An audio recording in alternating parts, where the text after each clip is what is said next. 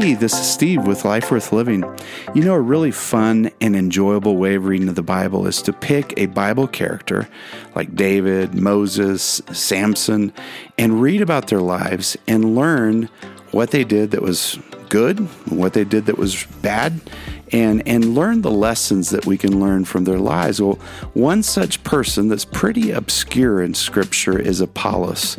Uh, there's probably about seven or eight verses about Apollos, but there's enough information about him uh, to really study this man of God and what he did. So I'm excited to share some insights from Apollos today. So listen in and be blessed.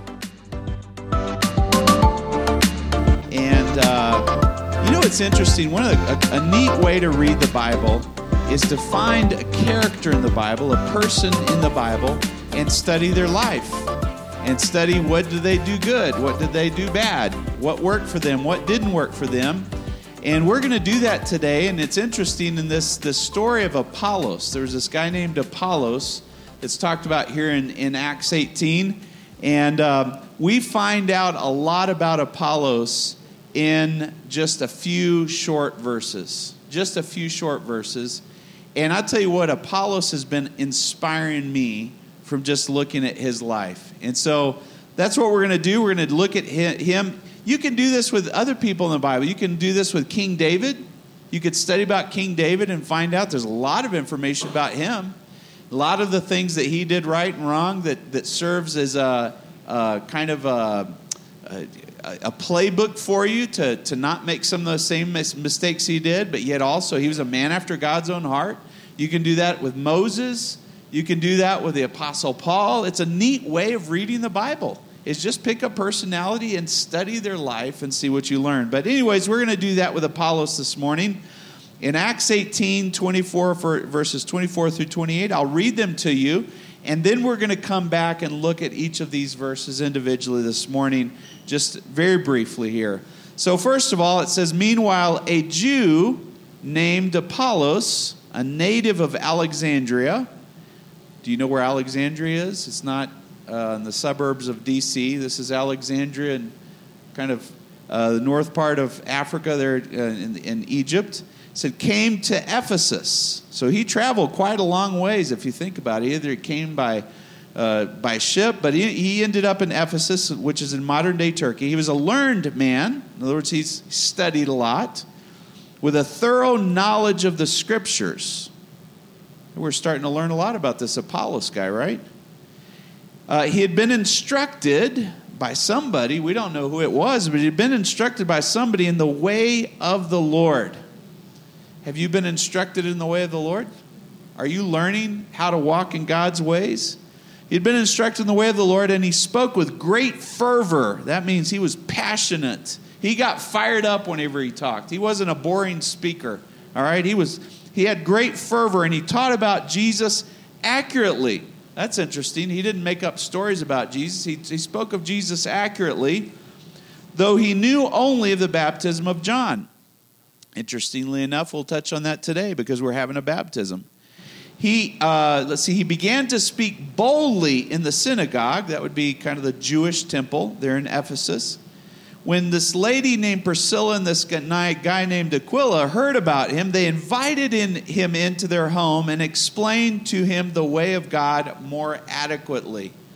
What does that tell us? Well, this guy must have been teachable as well. He was receptive. He, he opened up when, it, when the truth came to him, confronted him. He didn't just shut it down, he accepted it. When Apollos wanted to go to uh, Achaia, that's a, a, little deeper into Greece there, the brothers and sisters encouraged him and wrote to the disciples there to welcome him. When he arrived, he was a great help to those who by grace had believed. He was a great help. I want to be a great help to people. Do you? You know, that's that's a good way to be is to be a great help to somebody around. That's what Apollos was. So then we find out that he vigor- vigorously refuted his Jewish opponents in public debate, proving from the scriptures that Jesus was the Messiah. What an interesting guy this Apollos was. Now, there's not too many other scriptures about Apollos. We read in, in Corinthians that Paul mentions Apollos and, and says that the Corinthian church was kind of picking and choosing one like Paul more as their kind of their spiritual leader, another, another one liked Apollos. So Apollos was well known in the Corinthian church. We also find, it's interesting, at the end of Corinthians, that it looks like Apollos was with Paul when Paul was writing the Corinthians church because they wanted Apollos to come back to where to Corinth, and Apollos apparently was saying, "No, I'm not going to go right now. I'm going to stay right here because there's some friction, there's some problems going on." Some Bible scholars actually say think that Apollos wrote the book of Hebrews. So Apollos was center to the early church even though we don't know a lot about him other than what these scriptures say right here. But let's, let's start kind of at the top and, and dig in a little bit deeper. Again, you can do this with any Bible character, any personality in the Bible, and learn from them, and that's what we want to do this morning. So, going back to verse 24, we find out that Apollos was a Jew and that he was a native to Alexandria. And I was just thinking about this this week you know, that's, that's kind of like us. If, if you kind of make a correlation here, we're what you call Christians. What, what's a Christian? A Christian is someone who's Christ like. They're making every attempt by the grace of God and with the help of God to be like Jesus, to follow the example of Jesus. So, as Apollos was a Jew, we're Christians, and yet he was a native to Alexandria. He was outside of his home turf all right? He, he wasn't living in Israel. He was, he was outside of the country. And let me tell you what, you and me were citizens of heaven, but yet we're living here on earth. We're a little outside of our element. We talk a little bit differently. We act a little bit differently. We react a little bit differently. Why? Because Jesus lives in our heart and we want to be more like him. So, we might be a Christian, but we're a native of this world. We've got our feet in this world. We live and work here. We go to school here. We're growing up here. But you know what? This isn't our home.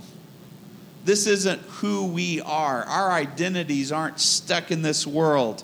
I look at this in 1 Corinthians 5, verses 9 through 10 uh, the Apostle Paul, he says, I wrote to you in my letter not to associate with the sexually immoral people, or not at all meaning the people of this world, all right, who are immoral or greedy or swindlers or idolaters. In that case, you'd have to leave this world.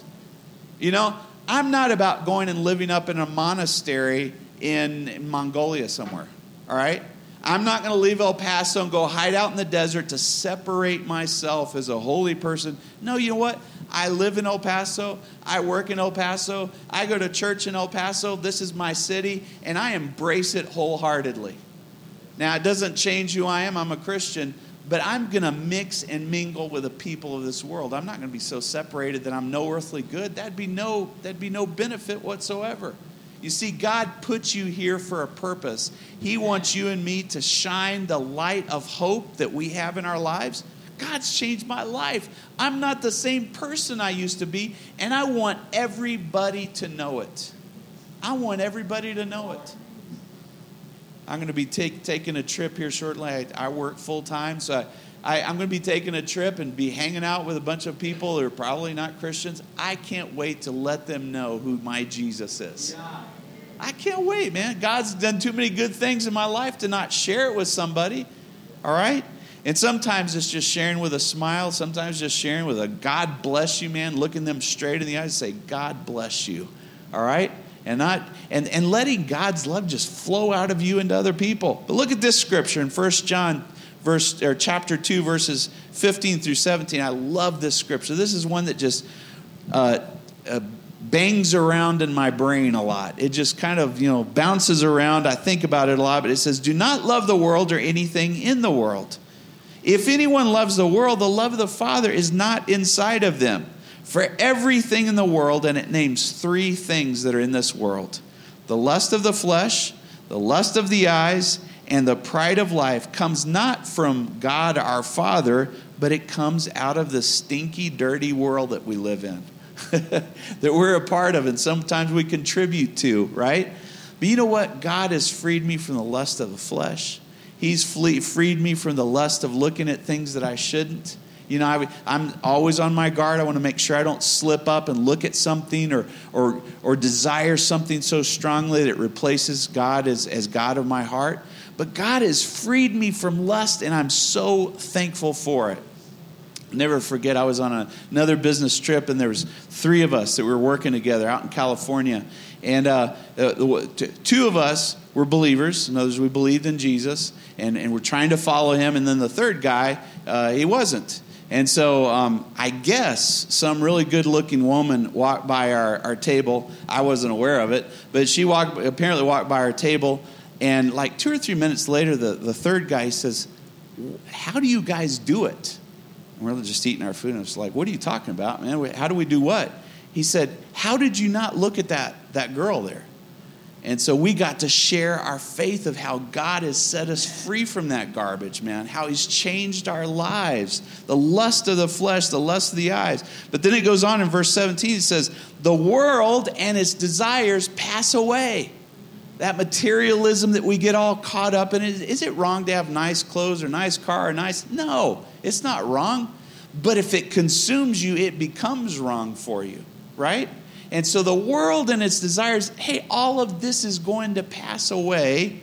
But the, the guy, the girl, the, the, the man, the woman that does the will of God will live forever. I don't know about you, I want eternal life. I want to live forever with Jesus. Uh, in some form or fashion, the reality of all of us are going to live forever. It's just where do you want to spend eternity? Where do you want to spend eternity? I want to spend it with Jesus. So there's this, there's this thing that could be thought of, it's in the Bible, and, and contextually it's in the Bible, but it's, it's this. We're in the world, but we're not of the world. we're in it. I mean, there's no way of getting out of it. Sometimes we wish we could. When we problems start caving in in our, our lives, we want to get out of the world. But we're, we're told this we're in the world, but we're not of the world. This is not our permanent home. So then we read on about Apollos. He was a learned, some people would say learned man, but I say learned man. Maybe I'm saying it wrong. He was a learned man with a thorough knowledge of the scriptures. Let me ask you a question. How can you get a thorough knowledge of anything? Maybe it's math, maybe it's tennis, maybe it's uh, I don't know, computers. How do you get a thorough knowledge of something? You have to study it, right? I mean, how are you going to learn anything about God if you don't study about God? How are you going to learn anything about yourself if you don't look in the scriptures, which, by the way, the scriptures are called a mirror? If you read the scriptures, you're going to look at yourself, and sometimes you're not going to like what you see. you're going to say, ooh, that, that's uh, I need to do some work here. I need God to do some work in my life here. But how are you going to know anything about God and, and eternity and what sin is and what righteousness is and what eternal life is and what eternal death is? How are you going to do it if you don't study? Now, I don't have my phone on me, but my Bible's on my phone, all right? I'd be holding it right here if I had it it, it rang a couple of Sundays ago, and so I try not to keep it on my purse whenever I'm starting to talk here. But I use the Bible app and I study the Bible to learn more about Jesus, to learn more about myself, to learn more about His plan for my life. You need to read your Bible. You need to read your Bible, and there's all kinds of excuses why people don't read their Bibles. And I've, I've used every excuse there is in the book. All right? I don't have enough time. I don't have enough retention. When I read, I don't remember. Uh, it's too hard to read. It's too complicated. It's too thick. It's the print's too small. You could come up with a gazillion excuses for not reading your Bible. It's, it's, there's no good enough excuse. There's just no good enough excuse. If you want to grow up spiritually, you got to feed yourself by reading the Bible. So in, in 2 Timothy 2.15, Paul tells Timothy, his spiritual son, he says, study and do your best to present yourself to God approved, a workman tested by trial, who has no reason to be ashamed, accurately handling and skillfully teaching the word of truth. You see, Apollos studied, he applied himself, he got up. So, what's a good habit? How do you do this? How do you carve out a little bit of time in your busy schedule? Well, I have to do it in the morning. I got to get up in the morning before I start working, before I go and do all my stuff. I make time to read the Bible. I make time to read the Bible. It's good for me. Do I understand everything I read? No. Do I retain everything that I read? No. But I still read it because God blesses me through it. You can pick a book like the book of Psalms and just start reading through the Psalms. Anybody can do it. I've, I can think of two people who've come across who literally had a hard time reading anything, like they had remedial reading skills, adults here, that started reading the Bible, and I'm telling you, some miraculous something happened, and they started being able to read like you wouldn't believe, like read out loud. I'm telling you, you put your you put your back, your your your shoulders, whatever, into into getting close to God, you're going to be rewarded for it. You're going to be blessed for it. And that's what Apollos did. He was a learned man. He had a thorough knowledge of the scriptures. In Acts 17 11, let me just read this to you. It's about the Bereans. There was a, a part of, of the area there, and I can't remember, I think it was in, in modern day Turkey as well. In the Bereans, the people from this town, it says they were more noble and open minded than those from Thessalonica. I always struggle with that word. So they received the message of salvation through the faith in Jesus Christ with great eagerness, they examined the scriptures daily to see if the things they were being told were so. Hey, don't take my word for it. You get into the Bible and find out for yourself. Study the word for yourself. It's only going to help you. In John 8, verses 31 through 32, it says Then Jesus said to those Jews who believed in him, If you abide in my word, if you abide, what does it mean to abide? Well, to abide means to just stay. So if I decide I'm going to abide here on this little piece of platform, I'm just going to abide. That means I'm going to stay. I'm not going to move. All right? Well, you can abide, you can stay in God's word. You can get your mind and say, you know what? I'm going to meditate on the things that I read this morning. I'm going to meditate. I'm going to abide. It says, If you will abide in my word, you are my disciples indeed. This is Jesus speaking. And you will know the truth, and the truth will make you free. We sang about it this morning. How can you be set free? If you know the truth, you will be set free. You say, I'm, I have secret addictions, Steve. I have hangups. I have a, a, way of thinking that I just can't break this, this habit, this cycle of thought pattern that I have. If you know the truth and you apply yourself to what the Bible says, those patterns of thoughts or attitudes that you have, they will be broken in the name of Jesus. I've seen it happen dozens and dozens and dozens of times in my own life with just practical stuff. I've had this, this thought that it just plagued me all my life. You can't do it. That's the thought. This constantly goes through mind. You can't do it. It's too hard. It's too hard. You can't do it. You can't. Well, as I've grown closer to the Lord, that thought has diminished and diminished and diminished until now I almost think I can do anything. you know why? Because the Bible tells me I can. I can do all things through Christ who gives me strength. You see the power of the truth of God? It breaks these crazy thoughts. We call them strongholds. The Bible calls them strongholds. It'll break that thought and set you free, but you've got to know it first. How do you know it? Get a thorough understanding of the scriptures as Apollos did. Let's read on. Uh, in verse, I believe, 25 now of Acts 18, it says, uh, he had been instructed in the way of the Lord, and he spoke with great fervor and taught about Jesus accurately, though he knew only of the baptism of John. So let's look at this the way of the Lord. Somebody, I don't know if it was his mom, his grandma, a lot of people that I come across, they have some level of Christian background, some level of knowledge of Jesus because of a grandmother or because of a mom that kept praying for them. And I want to tell you, moms, the most powerful uh, person on earth, the most powerful thing on earth, is a mother's prayer. A mother's prayer. Moms, if you pray, and this is, goes for your dads too, but mom, if you pray for your kids, there's nothing more powerful than your prayers. God is going to answer your prayers. So we see here uh, the way of the Lord. So somebody taught him the way of the Lord. We know who it was. But look at this. Let's think about okay, I'll read it to you, but just hear me out. Our ways, way of thinking and way of living is down here. God's way of thinking and living is way up here. So let me give you a verse that proves that out, all right? Our ways are way below God's ways. And somebody had instructed Apollos how to get off of his way and onto God's way of doing things. All right? So look at this. In Isaiah 55, verses 8 through 9, it says, God says, My thoughts are not your thoughts. Duh.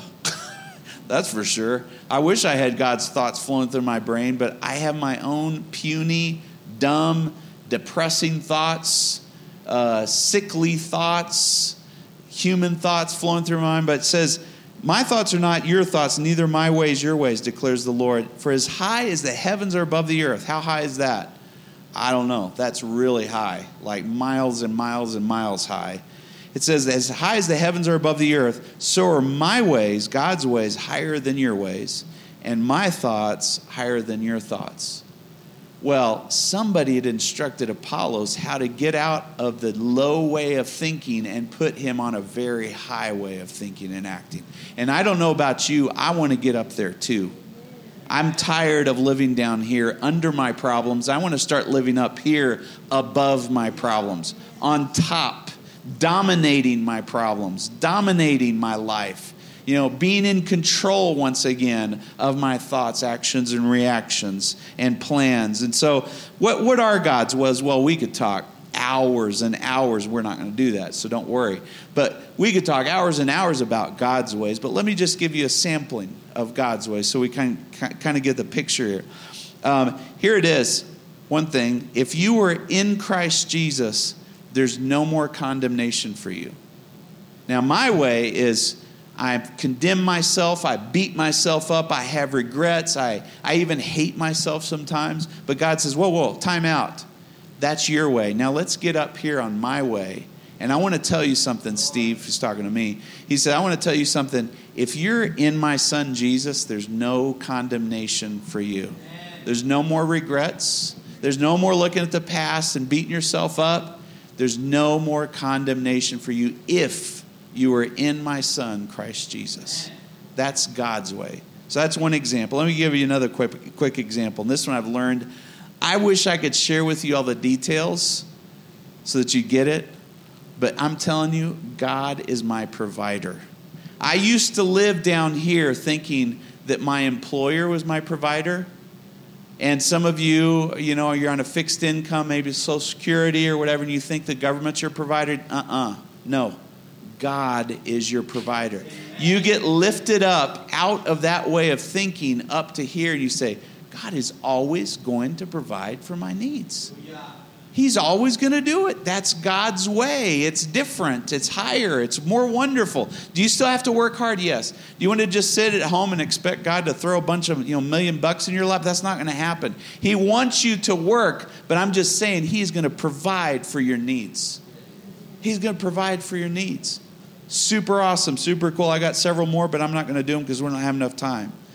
It, it also says here in the scripture about Apollos that he, he, he spoke with great fervor. He had great fervor. He had great passion. Have you ever felt blah before? You're like, I don't care. I don't care about my life. I don't care about tomorrow. And you just feel blah. You could care less. God wants to put some passion in your life.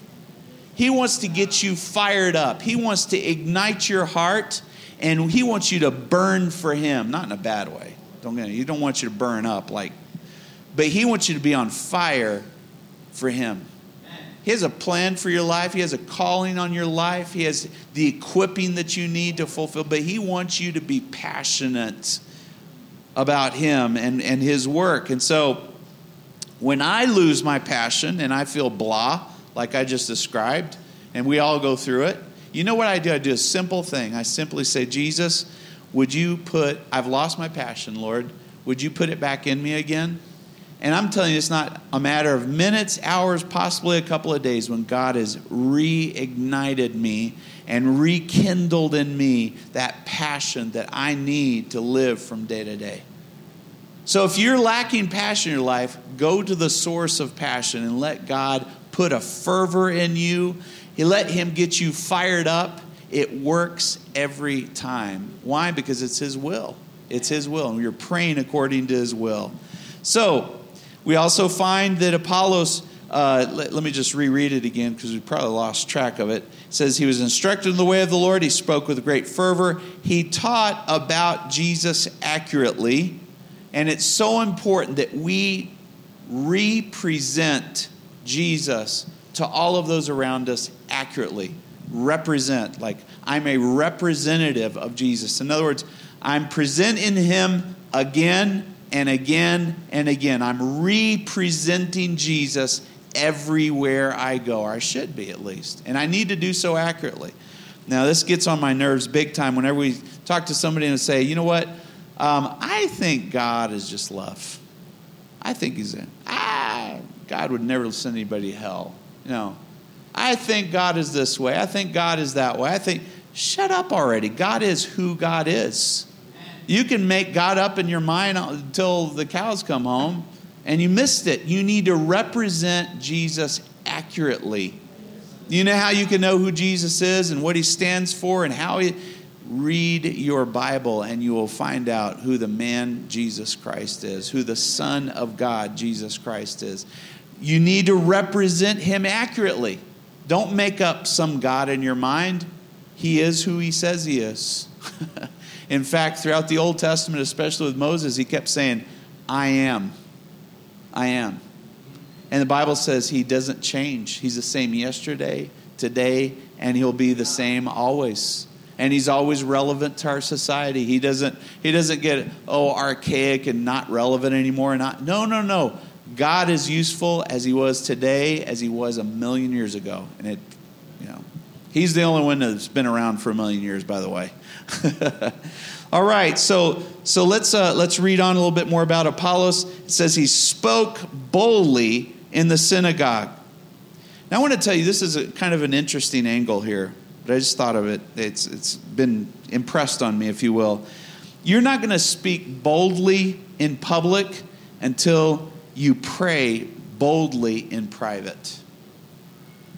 If you have meek, puny weak little prayers in private, you're not going to speak boldly in public either. I tell you what, when Jesus walked through the town and there was somebody sick, you know what he did? He didn't down and prayed for them. He spoke to the sickness and it left. He spoke boldly. If there was somebody who was demon possessed or oppressed by the, the enemy, he spoke boldly and that person was set free. And I tell you what, boldness needs to start when we're praying by ourselves. You could call it our prayer closet, or you might be in your car. Begin to pray boldly to the Lord. He's listening to you. You've got his ear. It's time to start praying boldly. The Bible says to come boldly before the throne of grace and ask God for help in your time of need. Stop trying to figure out your problems on your, by yourself and, and being your own, uh, your own resource. God is your best resource. Begin to pray boldly for your wife or for your husband or for your kids, boldly, and say, In the name of Jesus, I pray that your will would be done in their life. God hears those prayers. And I'm telling you what, when you start praying that way and you get serious with God, you're going to start being bold in public as well. But first things first, get bold with God in private. In Mark 11, verses 30, uh, 22 through 25, I love it. Jesus says, Have faith in God. What is faith? It's boldness. It's saying, I am confident that my God is going to come through for me in this situation. I'm bold before him. I have faith. Jesus says, Truly I tell you, if anyone says to this mountain, Go throw yourself into the sea, and does not doubt in their heart, but believes that what they say will happen, it will be done for them. Why? Because that person had bold faith. Had bold faith. Therefore, I tell you, tell you, whatever you ask for in prayer, believe that you've received it, and it will be yours. Now, this, this scripture has been misrepresented, uh, misapplied misused. You don't go out, I'm going to ask for a Ferrari and I expect it to show up in my front yard tomorrow morning. It's going to happen. That's not what this prayer is talking about.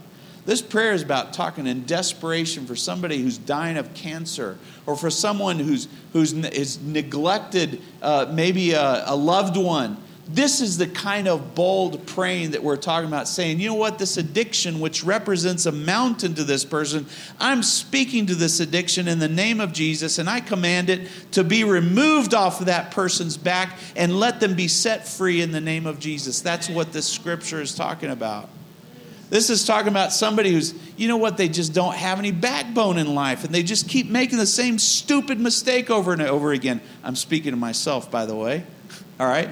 And, and you know what? You say, God, put a backbone in that person, remove this mountain of weakness off of them, and let them start being the man or woman of God that they were created to be.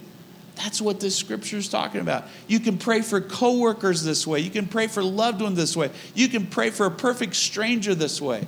We were driving uh, on the west side the other day. Saw this pitiful little family who was taking a little break from, from begging on the streets. There was a kid that was probably eight years old, and the mom was over there sitting because it's hot and tired of begging. And you know what? Tina and I started praying powerfully for that man, for that woman and her child. Powerfully. So you can pray for strangers this way as well. Begin to take the bull by the horns and be used of God to pray boldly. God wants to use you. He wants to use you for those people that you come into contact with, that you care about, that you love. All right, but then we find out, we read on about Apollos. Is this good so far? Is this helping you? Praise God, it's been helping me this week. I'll tell you what. Um, says Apollos and Aquila, this, this man and, and wife team that we won't get into a lot of, they were, they were awesome people too, by the way. You could study about them and learn more about them, but they heard about Apollos and they invited him to their home and explained to him the way of God more adequately. More adequately. You see, there's something about Apollos that I just love, and it's that he was teachable. He was teachable. You know, he had a passion. He was fiery. He was out there in, in, you know front doing what he needed to do. But somebody tapped him on the back of his shoulder and said, "Here, Apollos, let me just show you one real quick thing." And you know what I found? I want to learn from everyone around me 360 degrees. I want to learn from those above me. Those uh, below me might be younger than me. I'll tell you, I've learned more from my children than I probably learned equally from just about any other place. I learn from my kids all the time. Now, what would it be like if I was so prideful? I always tell them, you guys don't know squat. What do you? Shut up, man. Just do what I tell you to do. You know, a lot of parents do that, and they don't learn we should be sponges. We should be learning experiences. I'll watch a movie and I'll feel like God shows me something out of the movie. You know, I'll read a book, I'll have an experience, I'll talk to a friend of mine, and I, I just soak up stuff. I want to learn more, I want to grow more, I want to be, I want to be smarter, you know, spiritually and, and professionally and personally. I want, I want to grow. And the only way I'm going to grow is if I keep learning, if I'm teachable teachable, be moldable in God's hands. You know, I've said this before and I'll say it again.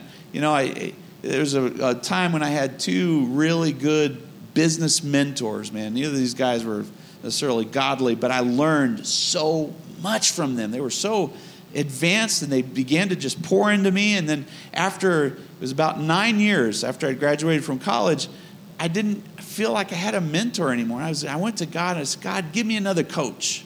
Give me another person who will pour into me. And I felt the Lord tell me, Can I be your coach? Can I be the one that, that teaches you and trains you? And I tell you what, ever since that day, I've grown exponentially because God always is teaching us. The only problem is not God, it's me. I don't want to. No, no, don't. I'm, I know what I'm doing, God. Here, just get back over in your corner, right? You do that, you're already heading the wrong direction. Receive instruction from God, His Spirit, the Spirit of God, the Holy Spirit of God is always trying to give you wisdom. It talks about in, the, in Proverbs. Wisdom, it says, wisdom is at the top of every street corner, shouting, trying to get people's attention. Don't be a fool. Don't, don't go down the wrong path. But most people won't listen to wisdom because they're not teachable. When are you going to learn from your experiences that are trying to teach you? God uses your experiences to get your attention.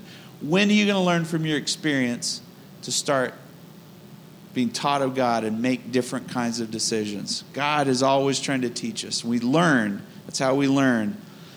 Uh, I love this in Luke 8, verse 18. This is really good right here. It says, Therefore, consider carefully how you listen man, you could just sit there and ponder that one for a while. Be careful how you listen. For some of us, just need to listen to begin with. But then be careful how you listen because there's conflicting voices in our minds. Some people hear voices. I'm glad I don't. But you have conflicting voices and they're pulling and pushing you. Be careful how you listen and to who you listen to and what thoughts you listen to because it says here, whoever has, in other words, they have some wisdom, they've actually learned something, whoever has some, you know what's going to happen? More is going to be given to them, more wisdom. You listen to God, He says, All right, hey, I'm proud of you. Let me give you a little bit more wisdom and pile on a little bit more wisdom. And before you know it, you feel so rich inside. God's wisdom is so rich, you're like, forget the money, forget you know, physical success, I just want more of this wisdom because it's so stinking rich. I love it. Give me more, God. It says, whoever has some, they'll be given more, but whoever doesn't have, in other words, they haven't been listening at all and they've thrown their life into the toilet, you know, what they think they have will be taken away from them as well. Man, that's, that's scary. But that's the spiritual laws that God has put in place and we got to live by. Listen to God's voice. Amen. So I'll just give you a quick example. This has been good.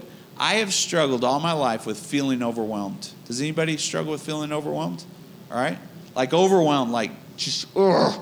I just wish all my work would just level out a little bit, stop bunching up all at one time, and you know, I just feel overwhelmed. And it's so cool. As an example of being teachable, about two weeks ago, I felt the Lord tell me, you don't have to feel overwhelmed anymore. With a little emoji. You don't have to feel overwhelmed anymore. And you know what? I could have said, Yeah, but God, I have 25 things I'm trying to juggle right now. But instead, I felt the Lord say, It doesn't matter you have 25 things. It doesn't matter if you have 100 things. You don't have to feel overwhelmed anymore. And you see, I've been saying, okay, I want you to teach me, God, how to not feel overwhelmed. teach me. And so every time I get that sense of being overwhelmed, I say, you know what? No, God told me I don't have to feel this way anymore. I'm free from it. You see? And God starts showing you these little tidbits, man, this good stuff that's practical, that's helpful for your life, and you're teachable. And you say, okay, God, even though I have 25 things, I'm not going to feel overwhelmed anymore. And you just resist it. In the name of Jesus, I'm not going to put up with this anymore. That's just an example. Man, we better hurry up so we can baptize Corey here. just a few more thoughts. So, Apollos, going back to his, his, the verses here about him, verse 27.